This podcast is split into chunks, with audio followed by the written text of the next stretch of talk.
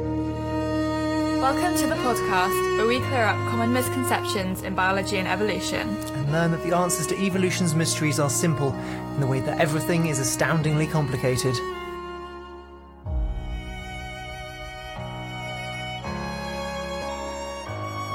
Welcome to Darwin's Black Book.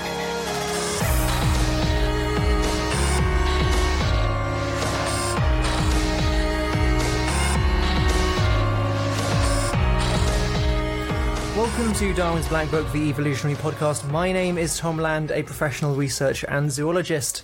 And I'm Rebecca White. I'm a PhD researcher in evolution and genetics at the University of Exeter. And welcome to our Valentine's Day special. Woo! A week late, where we're going to talk about St. Valentine today. I Priest in the know. late Roman Empire, died in 269 AD, who was executed on this day, and opinions about animals. You just and- wanted to uh, flex some facts that you knew about history, didn't you? We're not talking about St. Valentine. Oh, but it'll be. If you really want to, you can tell me about it later. But Okay, yes. No, on the podcast, we talk about evolution.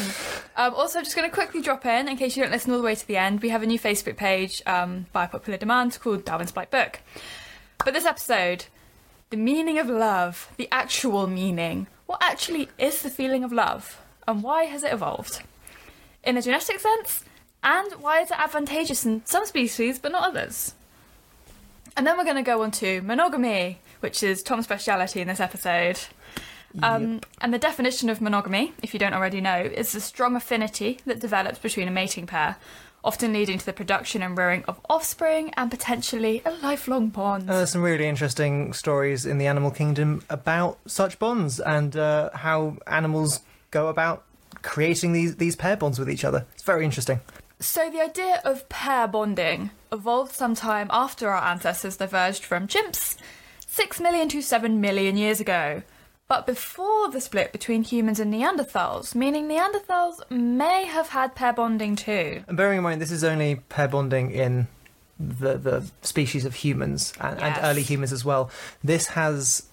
This is all over the animal kingdom. There's so, so many really interesting examples about it as well. Yeah, it's evolved many times in different lineages of the animal kingdom. And for different reasons. yeah, so huge number of birds, some voles, bats, poison frogs, canids, sharks, many primates, even a type of spider called the desert grass spider, and just I did not find him. more. I'm interested. So we've talked about this concept of convergent evolution before. It's where the same trait evolves multiple times independently in different lineages. It suggests that there's something really adaptive about the trait, so something really adaptive about monogamy. Therefore, it survived and got continued through generations and has lasted millions of years. Exactly. Anyway, first, humans. What is love?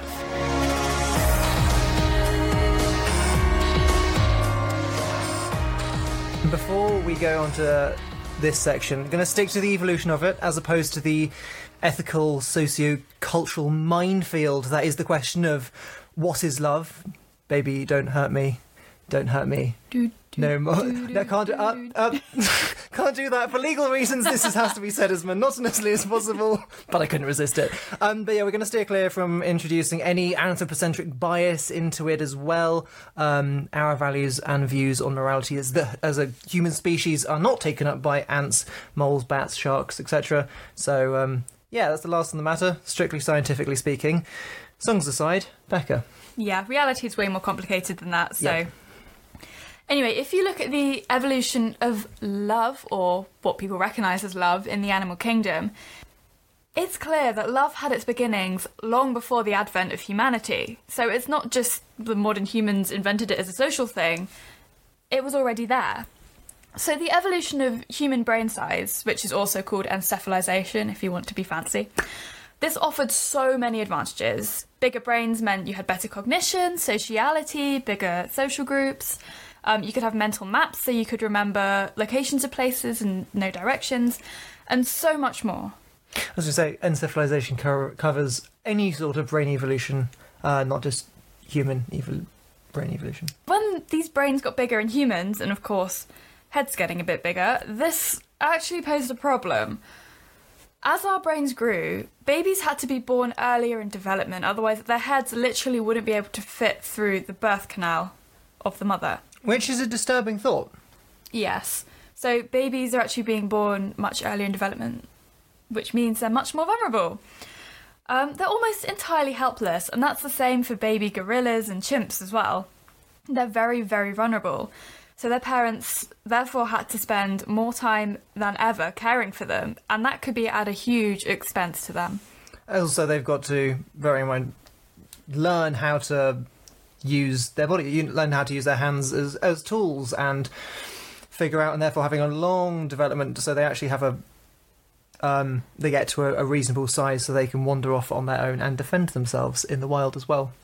And as well as this general risk of the, the child or the, the young animal not being able to take care of itself, this prolonged childhood may actually have created a whole other risk. So, in many primates today, a mother with a dependent infant, so a really young baby that completely relies on it, becomes unavailable to mate with until her infant is weaned.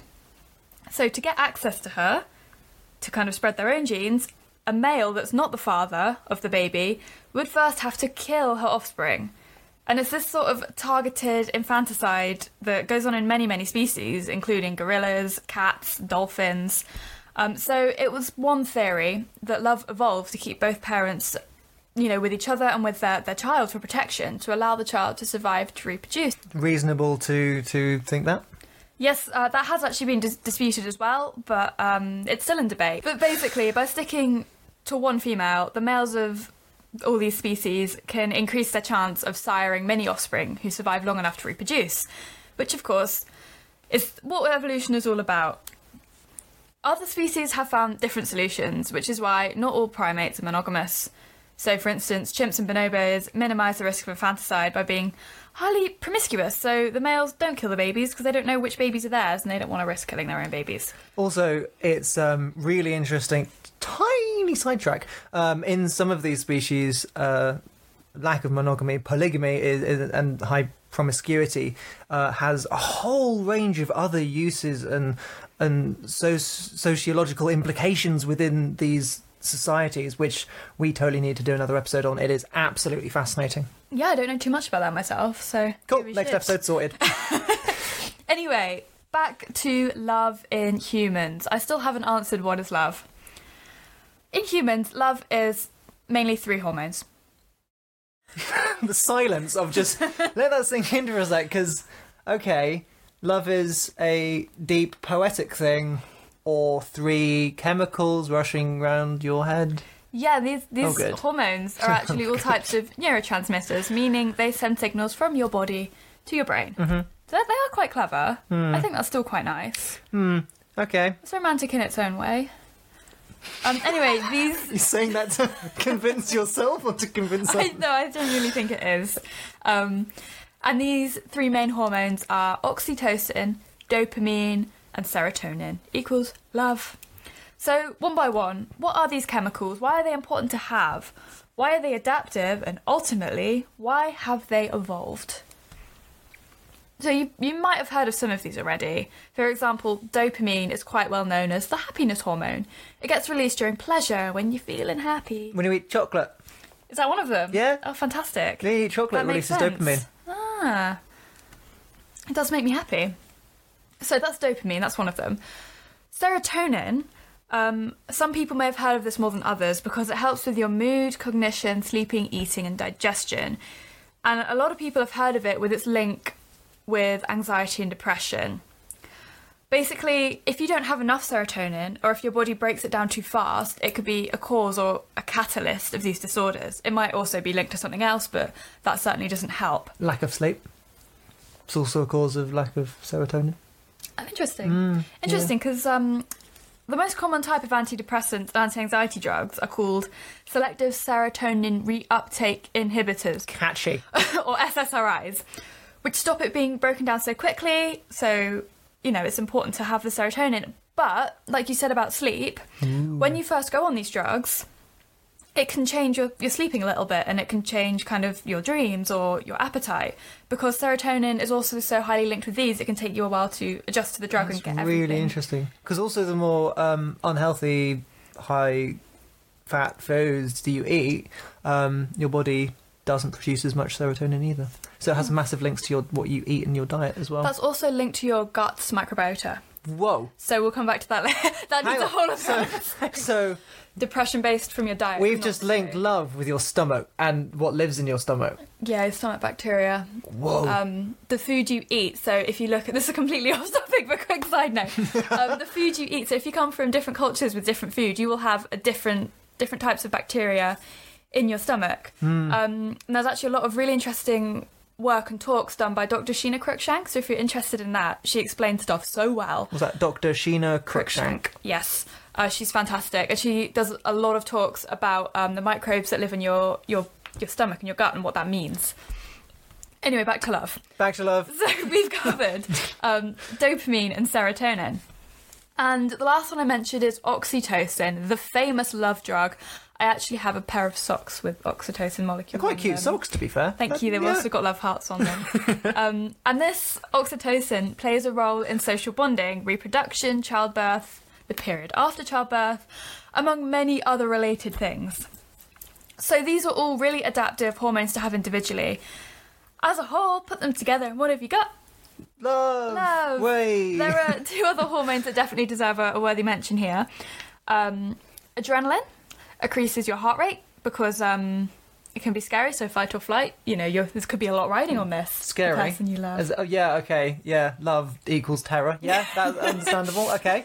Um, and also one called vasopressin, which is associated with attachment. Clingy, terrifying love. Not, not so much, well, I guess clinginess as well, but more like, you know, when you feel an attachment, a fondness for someone, you want to be with them. Vasopressin is something that you have to control your kidney, which is very different function. Whoa. So that's also a very useful one to have. So here we've got five hormones that all come together to make love, but individually they're all so important. They all have their own uses.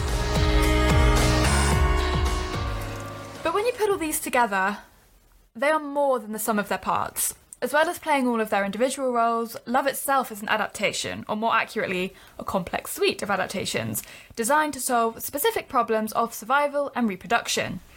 And this is the acts that happen as a result of love. So it's the stuff someone will do for you or you'll do for them. So if you love your children, you'll you'll do things for them. Or if you live with someone good or you want to be around them, if they do nice things for you. These will serve really beneficial functions that are linked with reproductive success. Again, what evolution is all about. Yeah, so, I mean, this kind of translates into, I mean, one start buying your kid a present. Or in nature, it would be keeping them alive. so, yeah. And I think, actually, really, really tiny interjection here, just while it's on my mind. Earlier, I mentioned how love being broken down into what, three chemicals or small component parts kind of reduced the romance of it. Pun fully intended.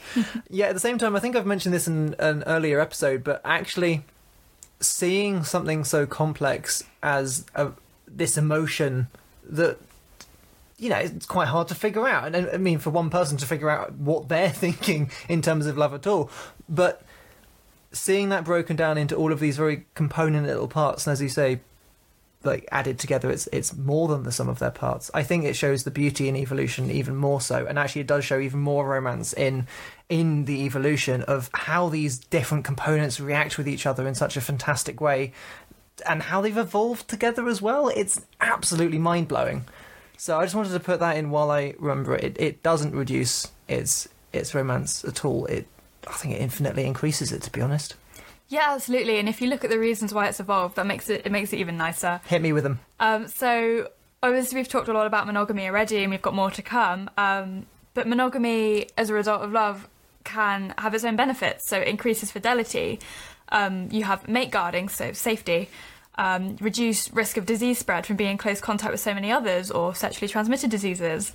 Um, also, resource sharing, parental investment, and resource display. They buy you nice stuff, make you a nice dinner to show you how well off or skilled they are, that sort of thing. Um, I'd like to mention a personal one in here. When uh, Tom and I first started dating, he bought me a fossil that he had dug himself Yeah. out of a rock from the Isle of Wight, and I've, it's on my shelf in front of us right now. yep I uh, love that fossil. guilty as charged So that resource display was very successful. I'm still here. Woo!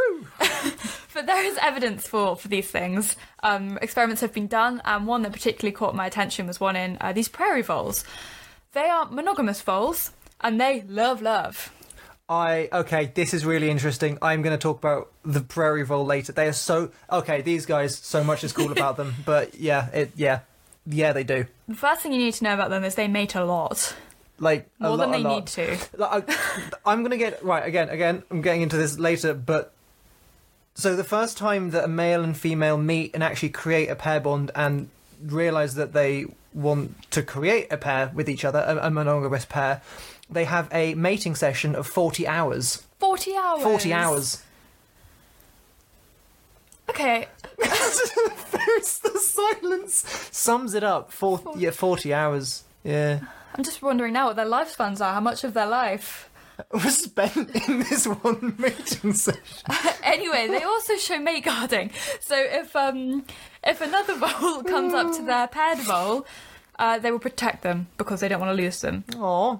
Um, and scientists decided to see what it was that caused this. Of course, because you've got to run in there and ruin home wrecking scientists. Understand. Understand. Sorry, yes, yes, so- understand what's happening.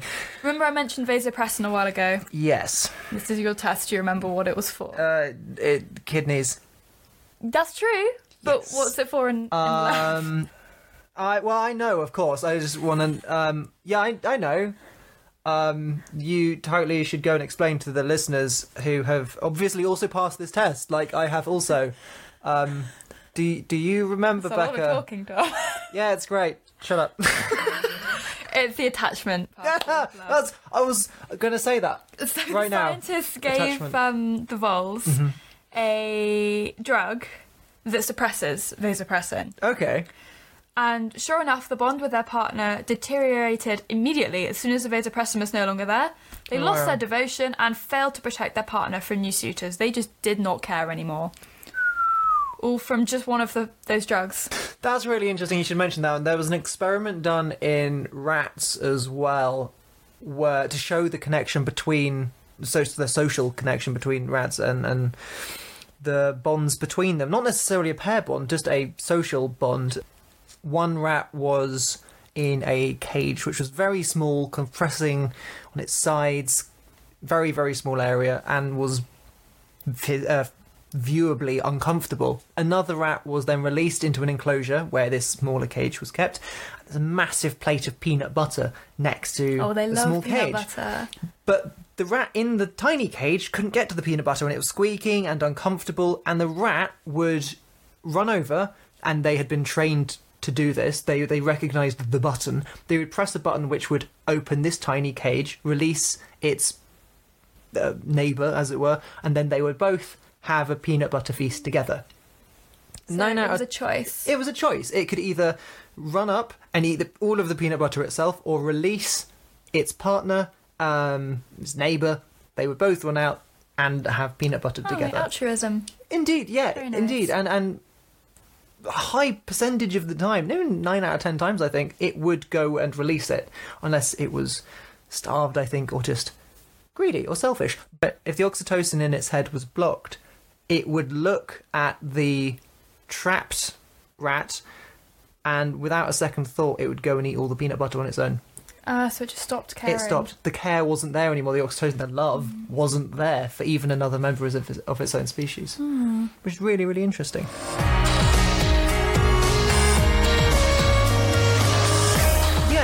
Going to talk about monogamy examples throughout the animal kingdom, and well, okay, warning at the top. It gets a little weird in some bits. I'm not going to lie. What kind of weird? Not that weird. I have no idea what Not that- specifically you're going to be talking about. here, it's all a so- surprise. No, just just uh, be careful in terms of make sure they know the birds and the bees before listening to it. Basically, it's not that weird. Okay. Not that weird. Yeah, that's it. I mean, you. That's your whole section. That's that. No, no, that's the that's the warning at the beginning. Anyway, so yeah, I'm. um we're solely talking about monogamy here. Throughout the animal kingdom, there is a lot of forms of mating bonds, pair bonds that form, um, and true monogamy, staying together with a partner without dipping your toe in another pond, as the saying goes, is actually really, really rare. You've got polygamy, which is multiple pairings, full stop. Polygyny, with an N, which means single male mating with multiple females. For example, primates do this, uh, dominant male plus a harem, also seen in seals. Then you've got polyandry, which is a single fem- female mating with multiple males. This is seen in the jacana or the lily trotter bird. Females will search around for a good male in its little territory, and uh, some anglerfish do this as well. They each have their own evolutionary benefit and drawbacks, which we will get into in future episodes for sure, because they are absolutely fascinating. And yeah, this um, you probably can tell, but and yeah, it sounds weird, but hear me out.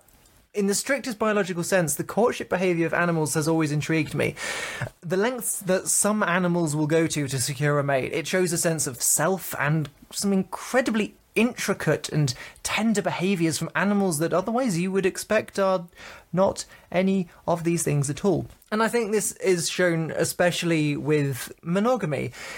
Active choice to stay together between individuals, but is it for adaptive reasons? Sure, but also I sometimes really do get the impression in these animals that they genuinely care about each other and there is an affection which is there, as Becca has previously mentioned with these hormones, but they do care and they have personalities, so why not?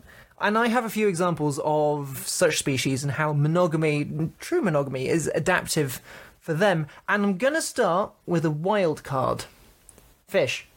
Fish. Fish. Uh, it's unexpected to say the least because, Becca, do you know how fish normally reproduce? Eggs. That is. Yeah. And Yeah, and yeah, yeah, uh, yeah. I mean, generally Underwater. Underwater, underwater. That's the key. Water you serious? is a, genuinely no underwater because water is a fluid, and if you lay eggs, they're going to float around. And as soon as, soon as you release sperm into the water, that also floats around, and then they fertilize external to the parents. You don't know where your eggs have gone. You don't know where, as a male, you don't know where your sperm has gone. You don't know who you fertilized. You don't know who your babies are. Um, and that's in the massive the, the spawning shoals which occur. It's called telegraph spawning. so it's kind of just a giant mix. It's a mess. Whatever happens, happens. Yes. Okay. Sometimes you get a dominant female with lots of males uh, fertilizing her eggs. Again, externally, she'll lay them in a little crevice. But there is monogamy in there, in the free for all, which of which a fish, anglerfish, is an interesting one to start with. If you see something you recognise as an anglerfish, big teeth, round body, lantern sticking out of the head, that is a female. Ah, the terrors of the deep sea. The terrors of the deep sea. What you're seeing is a female. You wouldn't recognise a male anglerfish to be a member of the anglerfish group. They are very small. Like imagine thumbnail small For real. for reals. Wow. They are very odd, and also most of them are kind of a transparenty colour as well. Well, not colour; they are just transparent. And females are up to ten times larger than them, and living at two thousand meters down, where the amount of light is nil in perpetual darkness, bumping into another individual of your species is incredibly tricky. Also, you can be as incredibly ugly as you want. and That you can be an ugly explains the female anglerfish. You don't. There's no judgment down there. You can't see anything. You never know. So the young females, young single females, will single their uh, signal their availability with a specific light show, and this will attract a male, and the male will attach himself by biting onto the female somewhere on her body, Hmm. and then merges permanently. Parasite. permanently merges. Whoa. Kind of a parasite. Oh, mind you, because he gives something back. so- Exactly. So it's it's more mutualistic. Mm. So it gets to the extent where nutrients are actually being exchanged across this body wall between male and female. They start fusing their tissues together. They share a bloodstream after a while, and the male will start to shrink to the extent that it's just a kind of a small body and a pair of testes hanging off the side of a female. I just want to leave you with that thought for a second. There are no nature, words. nature is wonderful. Um, and then the female, there's actually evidence to suggest that the female takes control of the nervous system of the male Oh as well, gosh. considering that actually she controls when he releases sperm when Wow. she is in the when she needs eggs fertilizing. most absorbs the male. literally yeah but body. it but most take a single male some take more and i do know of an example or at the uni of southampton where i went to uni uh, we had deep seas specialist give us a lecture and he did mention how he saw a female anglerfish with three pairs of testes hanging off various parts of her body which showing three different males had but bit and been absorbed Wow. it's it's an odd way to live, but the reasons why this is such a good adaptation when you're two thousand meters down is hard to locate another partner in complete darkness. You're very small in a very large amount of ocean, so bumping into someone else is going to be extremely uh, limited and small. The male gets free food for life, and if it's the species in which only one male will bite onto the female, then he is the only one that will fertilize the offspring. They will all be his. And the female, well, they, she's just ensured to have as many offspring as she wants whenever she wants. Sweet deal. Sweet, sweet, sweet deal in the deep.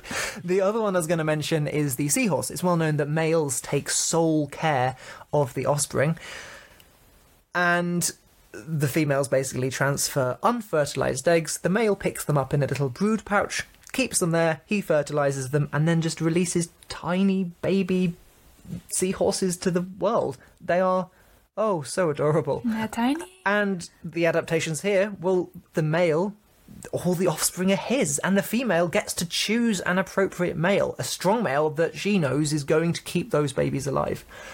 So, very adaptive there. And they females do tend to choose the same male as well. So it's not just for monogamous for a single season, but for potentially many seasons.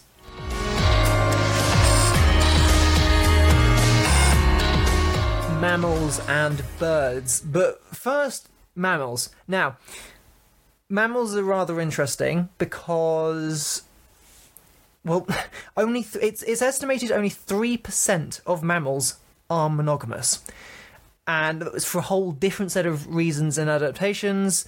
Uh, primates are primarily taking up the majority of that.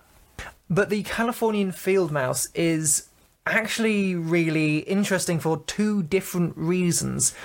And especially for one as short lived as a very small, very active rodent, which will only really live to two to three years. It's, for a start, truly monogamous and has long term relationships. And the male helps with parenting, which is ah. incredibly rare in mammals and incredibly, well, even more rare in rodents. And actually, you can. T- it's really quite sweet. You can tell how long a couple have been together by how they talk to each other. They communicate in ultrasonic, which means their frequency of the wavelength of their vocalizations are far higher than anything that we as humans can hear. And when a couple are first together, the female is really aggressive and really shouty towards the male. And after a length of time, they actually get really affectionate and they're both chirping at each That's other like quite. reverse old married couple honeymoon stage. yeah, it is. And Rather than the other way round. It is, and if they have been away from each other for any length of time, for example, the male is isolated for a period of time, when they get back together again, they will have a period where they're really affectionately just chirping each other, they remember each other. And an experiment was done where for a week the male was isolated and actually put in a different enclosure with a different female. It was called the infidelity test. Very dramatic. And it turns out, for the most of the time, he won't actually go near the other female Aw. he he stays true, which I think is really sweet. But when the the original female, his mate, knows that he's been around, can smell another female's pheromones on him just because he's been in the same area, uh, yeah, it goes back to aggressive again. There, there's a very short period of basically scolding, and then um, they're back to the, the kind of chirpy chirpiness. Quite quite sweet. I can only speculate why, as an evolutionary biologist, uh, why something with such a short lifespan would be monogamous, because most rodents aren't. And also with the male looking after the babies as well. But each brood, only two babies are born, which is much lower than other rodents, which normally have huge litters. and so it seems like they've chosen something called K selection. K selection is when you have very few babies, look after them well, make them all sur- survive, as opposed to R selection, which is have as many babies as possible and maybe some survive. So it's a really interesting kind of way that these have adapted. You put two parents feeding these two babies as much as they can, keeping them healthy, keeping them alive, and having a higher survival rate for those two. And then they have kind of six broods a year, so I mean, it's not exactly like they're not Never having never, never bored, not having many babies. Then there's the prairie field vole, very quickly, which you mentioned earlier, Yes. Becca. They love love. They love love the prairie field vole. These two get to know each other. They have the 40 hour copulation bout, as it's called, which is interesting because ovulation and fertilization actually only occurs 12 hours after sexual receptivity and, and the bout of, of co- uh, copulation has begun. So most of that actually has nothing to do with it. It's it's a More bonding it's bonding experience. The more copulation that happens, it releases more oxytocin in their brains. Stronger bond is formed between them. It's the same bond that's formed between a mother and a child. Is the oxytocin. And there's potential evidence to suggest it actually makes them more loyal to each other, so extra pair matings don't occur. And it's not seen in any non monogamous rodent. They don't have this 40 hour bout of, of mating as they get to know each other, which is uh, Hmm, So it must be quite specific to monogamous monogamy. rodents, which is quite interesting. And finally, I can't help leaving it on mammals here. Mention primates. primates, primates are interesting because they're really intelligent and they do a lot of things for very complicated reasons. And more complicated reasons than we might see in a rodent, for example. Hamadryas baboons, they have one male to two or three monogamous females, and there's been very intricate behavioral behavioral adaptation and evolution in that relationship. But again, it's not nearly truly monogamous, but those females do not have extra pair matings, and that male does not go outside his his two or three females. But we're going to talk about that probably in a future episode as well. You've got chimps, but they treat sexual relations as a political game most of the time. But you do get those individuals who genuinely show care and attention for another individual. And if something happens to their partner, another chimp partner, they won't remate or rebond. Oh, and wow. it seems that they actually enter a sort of depression. So it really just is the one. It really is just the one. The gibbons as well, they kind of stay with a female and they sing in the treetops every morning with each other. They sing with their children when they get born. The male starts, the female joins in, and the- then the kids learn the family melody, which I think is just beautiful. But then you do get a very small group of them have extra pair bonding. The f- females or males, the partners, find out, and then they leave. Ah, And then they, they don't keep the cheetahs. they don't keep the. Some do, but majority of them don't, and then they go and find another, an, another partner for them later in hmm. life. Really, really interesting though. Again, it quite complex reasons behind it. But then you've got Lorang tarsiers, forked lemurs, dwarf lemurs. They all have this monogamous lifestyle, actually sticking together and actually not having that many extra pair matings at all. It's far more common. Monogamous lifestyle is far more common in primates than anywhere else in the mammalian group.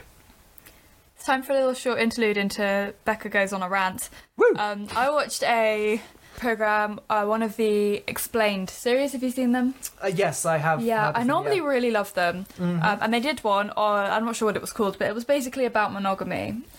Um, and the I didn't actually get to the last 10 minutes because the whole program was just annoying me so much. It was incredibly biased. It was using this idea of primates to try and argue that humans should not naturally be monogamous and that it makes no sense. Which is interesting because then they're probably looking at a very, very small selection of species to compare humans against. Yes, and every single one has a different reason and a different adaptive reason, a different evolutionary reason for behaving in that way and pairing in that way. They didn't mention any of the things really that we've mentioned so far in terms of um, convergent evolution um, and all the examples that it does occur, and even that we appreciate that it's not like as common as some of the other um, forms of reproduction. And we appreciate that selfish cheats and egoists do exist outside these pair bonds. There are cheaters. So finally, in the uh, run through of, of some fantastic monogamous examples, uh, birds. Birds once were the model of monogamy. Well, uh, social monogamy, as we know now, as they're not entirely sexually monogamous. They tend to hang around with their partners quite a lot, but then behind closed doors, behind behind the nest, they will go and have quite a lot of extra pair matings with each other. We, again, we need a whole episode on this, but and it, it is mainly the males that go and get around, or the ones that do initiate. But sometimes the females are equally, if not more, devious in trying to get extra pair matings as well. And monogamy in birds tends to occur when there's no sexual dimorphism. That means when the females and the males look almost the same. There's no head plumes on the males and not on the females. There's no massive size differences. They look almost the same. And you'll notice that with the examples that I'm giving. For example, swans. It was once thought that swans were completely monogamous. Once mated, they were inseparable, and should one of them die, Shakespeare uh, actually went on a big tirade on, on this topic. Should one of them die, the other would mourn or die of a broken heart. It, no, it doesn't happen. Um, they are actually monogamous for the time that they are both together, though. Once bonded, they won't break the bond. The, the, the breaking of that bond is death. When one of them does die, there is a period of time where the other surviving individual will almost not want to socialize. And again, I'm trying not to anthropomorphize here at all and then there is a potential that they will go and find another pair and going into another Be happy pair. again. Not anthropomorphizing it, not anthropomorphizing. Be a swan again. Be a swan again. And yeah, the final one I actually wanted to bring up. It includes the oldest bird in the known in the known world. it includes the oldest known wild bird in the world. Not how old the species is, how old an individual is. Uh, literally the oldest bird. Literally the Okay. just the oldest bird. She's I think seventy-ish at the moment, and her name is Wisdom, and she is a. Laysan albatross that nests on Midway Mi- Midway Island in the mid Pacific. As I said, she's about seventy. She looks as good as a twenty-year-old albatross. I um, saw a picture of her. She, it's great. that sounds awful, doesn't it? Really I mean, does. Normally, with age, animals deteriorate in their plumage or their appearance. The Laysan albatross does not, is the point I was trying to say. I understand now. She was banded in 1956. She outlived the scientist that initially banded her and Oh, uh, was wow. researching her and watching her for nearly 50 years.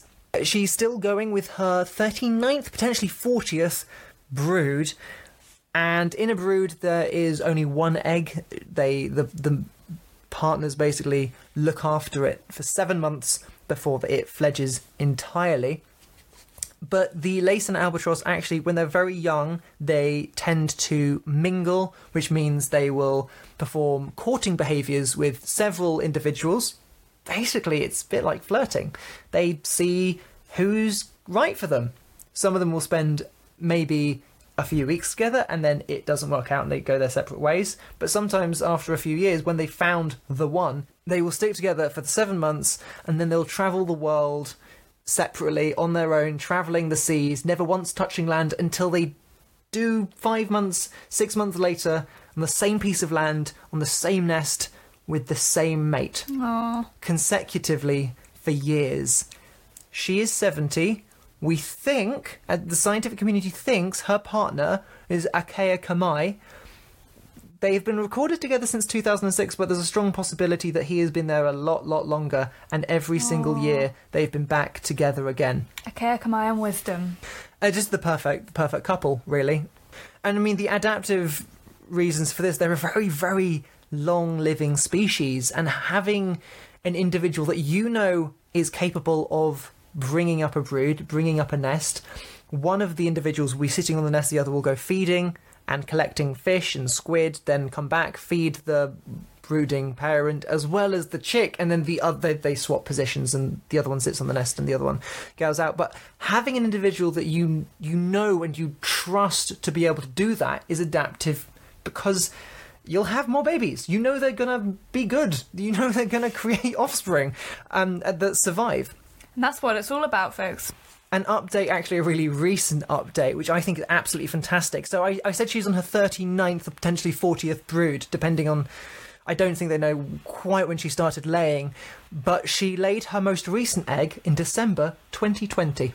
Oh, she's oh. It hatched on the 1st of Feb. that was that was start of this month. That was 18 days ago. Wow. from time of recording. Which I th- it, that's fantastic. That's fantastic. She's still going. She's seventy years old, and she's in honestly the prime of her life. She doesn't look like she's got any illnesses or effects that might stop her from coming back for the next few years as well, which is fantastic. Mm-hmm. And they're also pretty sure that she's actually a great grandmother as well, hmm. and that Very her her great grandchildren are on the same colony as she is.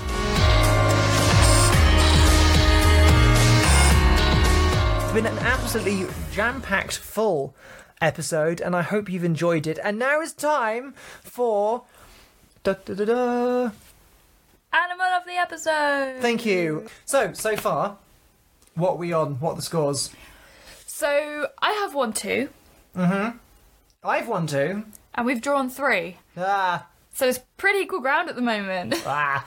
yeah, it's uh, it's tight, and I don't like where this is going. I It's very close. Yeah. So the results from last time, it was on the frog episode, the coqui frog, which is the loudest frog in the world, versus the crucifix toad, the roundest frog, Toe wiggler. the toe wiggler. so between these two, I can confirm, Becca, who hasn't seen the results yet, I haven't. the results are, and the winner was by 57.1% to Ooh. 42.9%, so it was close. It was close. The crucifix toad gets it. Oh no, you've be- you're beating me. I'm ahead. Damn. You were way ahead of me before. oh, amazing! yes. I'm coming back. Coming back. Right, moving swiftly onwards because at the end of the day it doesn't really matter. And um, Oh, now it doesn't matter. Yeah, no, it's, it doesn't. It doesn't really matter at all, to be honest. Yeah, they're Um, both awesome frogs. So Yes. This week again, we're going to stick to something vaguely monogamous. yes, What have you got? Very monogamous. What have you Um, got? Remember how you said that um, fish are really interesting? Yes. Chosen a fish. Ooh. Uh, it's a shark. I've chosen the bonnethead shark, Sphyrna tiburo. It is an active tropical shark that is a small member and small body size of the hammerhead shark genus. Females are slightly bigger, at 81 centimeters, and the males are at 61 They are small sharks. They're like really small sharks. especially for um, hammerheads. And they're the only omnivorous shark species known. Whoa. they eat everything. Amazing. Um, they can be found around Central America, also at the top of South America and the bottom of North America, kind of around that area. Hmm. And they have 4 to 12 pups that are born in the late summer, and these are born about 30 centimetres. So, a normal ruler. There's your baby, Baby bonnethead shark. sharks. And some scientists did a paternity test As you on, do. on some baby bonnethead sharks to prove their parents' genetic monogamy. So even though these sharks hang out and swim in groups of 5 to 15 individuals, sometimes seen in schools of hundreds or thousands, um, they're genetically monogamous. These That's same fantastic. male and female will continue to produce baby sharks. Um, there's still lots we don't know about this, but when I was doing some reading, I found um, a really interesting master's thesis by Melissa L. Gonzalez de Acevedo from Congratulations, you have been chosen. uh, she had a very interesting master's thesis. Uh, this is from the University of North Florida. She did her work on the reproductive biology of the bonnet head. And she looked at different tissues, studied the, the sex hormones that were going on in the different tissues, and also looked at the shark's physiology. Um, so if you're interested in reading more about them, there's still a lot we don't know, especially in regard to their monogamy. Um, you should check out her thesis online. It's completely free. Um, and last year, the bonnet head shark was officially recognised as endangered. This is due to commercial fishing industries, um, and it's led to significant declines that have been reported in the Caribbean Sea and the Atlantic Central America. Um, and it's led to massive declines and widespread disappearance. The bonnet head is an absolutely fantastic shark, though, and does warrant more reading about and definitely more protection. My animal of the episode is a lizard by many names. It is the shingleback lizard, the stumpy tail lizard, the pinecone lizard, the sleepy lizard, also known as just Tiliqua rugosa. These are some fantastic names. They're all great, aren't they? Yeah. But do have a look at this. They are about 20 to 30 centimetres long. Like a baby shark. Like a baby. Whoa! They are tawny brown, speckled, sandy. They do resemble many pine cones pushed together in just a long chain. But basically, imagine pine cones laid out, four pine cones in a row. You've got your shingleback lizard. Exactly. Yeah.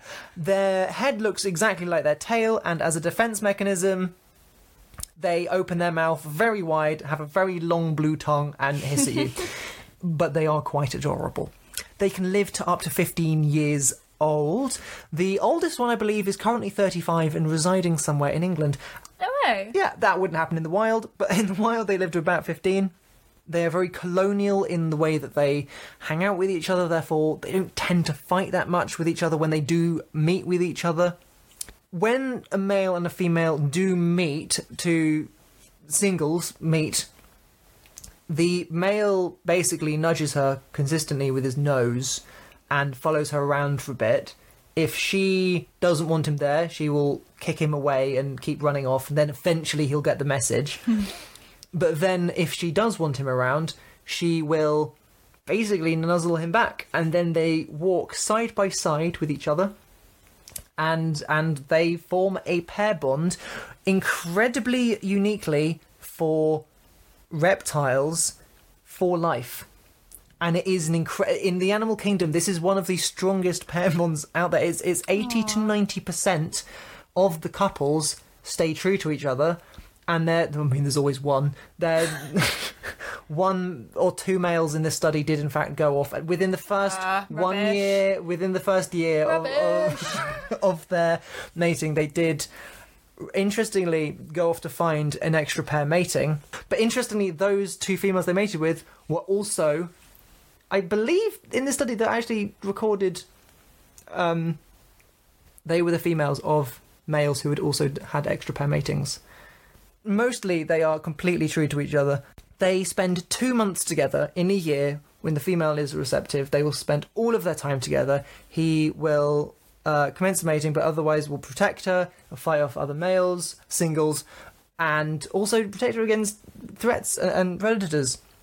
Leave each other for 10 months of the year around different bits of Australia, then they'll come back 10 at the end of those 10 months together for two months again, and they will pair with the same individual year after year after year.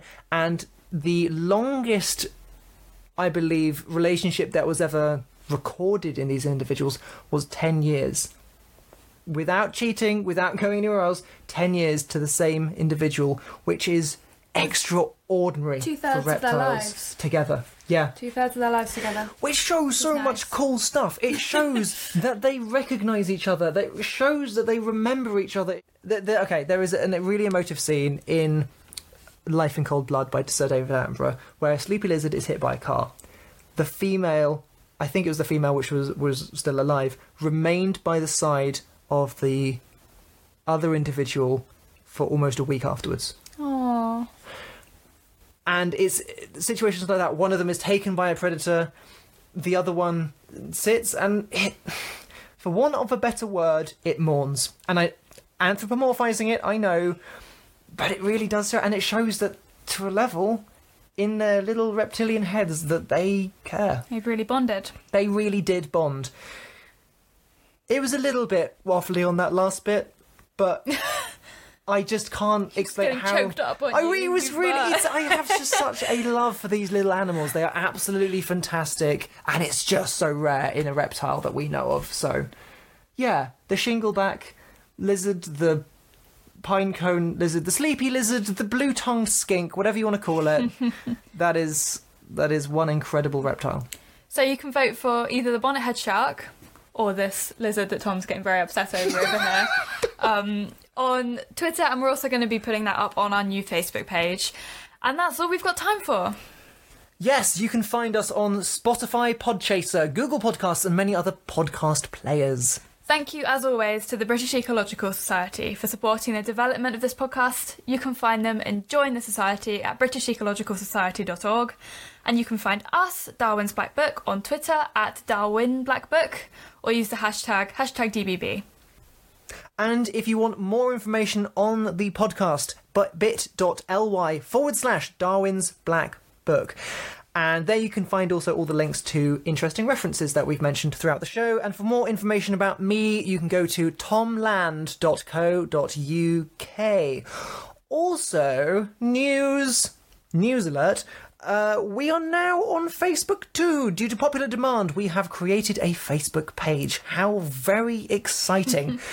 It's only the third time you brought us up on this. Yay! Darwin's Black Book. Surprising, creative, I know. But that's where you can find us. It's a place for podcast updates, votes, in any audience questions whatsoever, episode suggestions, news. I may start suggesting books on there as well. It's a general hub for our little community that is starting to grow. Talking of our little community, I just wanted to point out some points that we've hit over the, the past few months, which are just really fantastic. Thought it worth mentioning. As of this recording, we have almost 200 independent listeners. You guys have streamed episodes many, many hundreds of times, and we are only on episode 8. It's well, we were looking at these figures, and it's just absolutely incredible. So- We've only been running since the end of November, and having almost 200 independent people. So, just a massive thank you to all of you guys out there. We don't run any adverts either, so if you think you know someone, a family member, a friend, someone you haven't talked to in ages, go and fling them a cool biology podcast that they might want to listen to. Darwin's Black Book. We'd really, really appreciate it. We would. We love making these, and um, we hope you will enjoy it and learn something as well. Um, your favourite episodes have been number one, Origin. Unsurprisingly, Yeah, we have the longest. number two, Extreme Living. fantastic. And number in third place was Frog Adaptations, which was the episode before last. Yeah, so episode six, really, really recently. Yes. And um, yeah, that's been our, our third most listened to episode, so that's brilliant. Thanks so much, guys. We'll end on that there. No quote this week because we couldn't find anything suitable for monogamy. Don't don't Google monogamy quotes. I was there for ages, losing my mind. It's Just just a lot of opinions out there. Weird okay? and terrible. But thank you so, so much for listening. I hope you enjoyed. Tune in next time for another episode on evolution. Thank you very much. Thank you. Goodbye. Bye.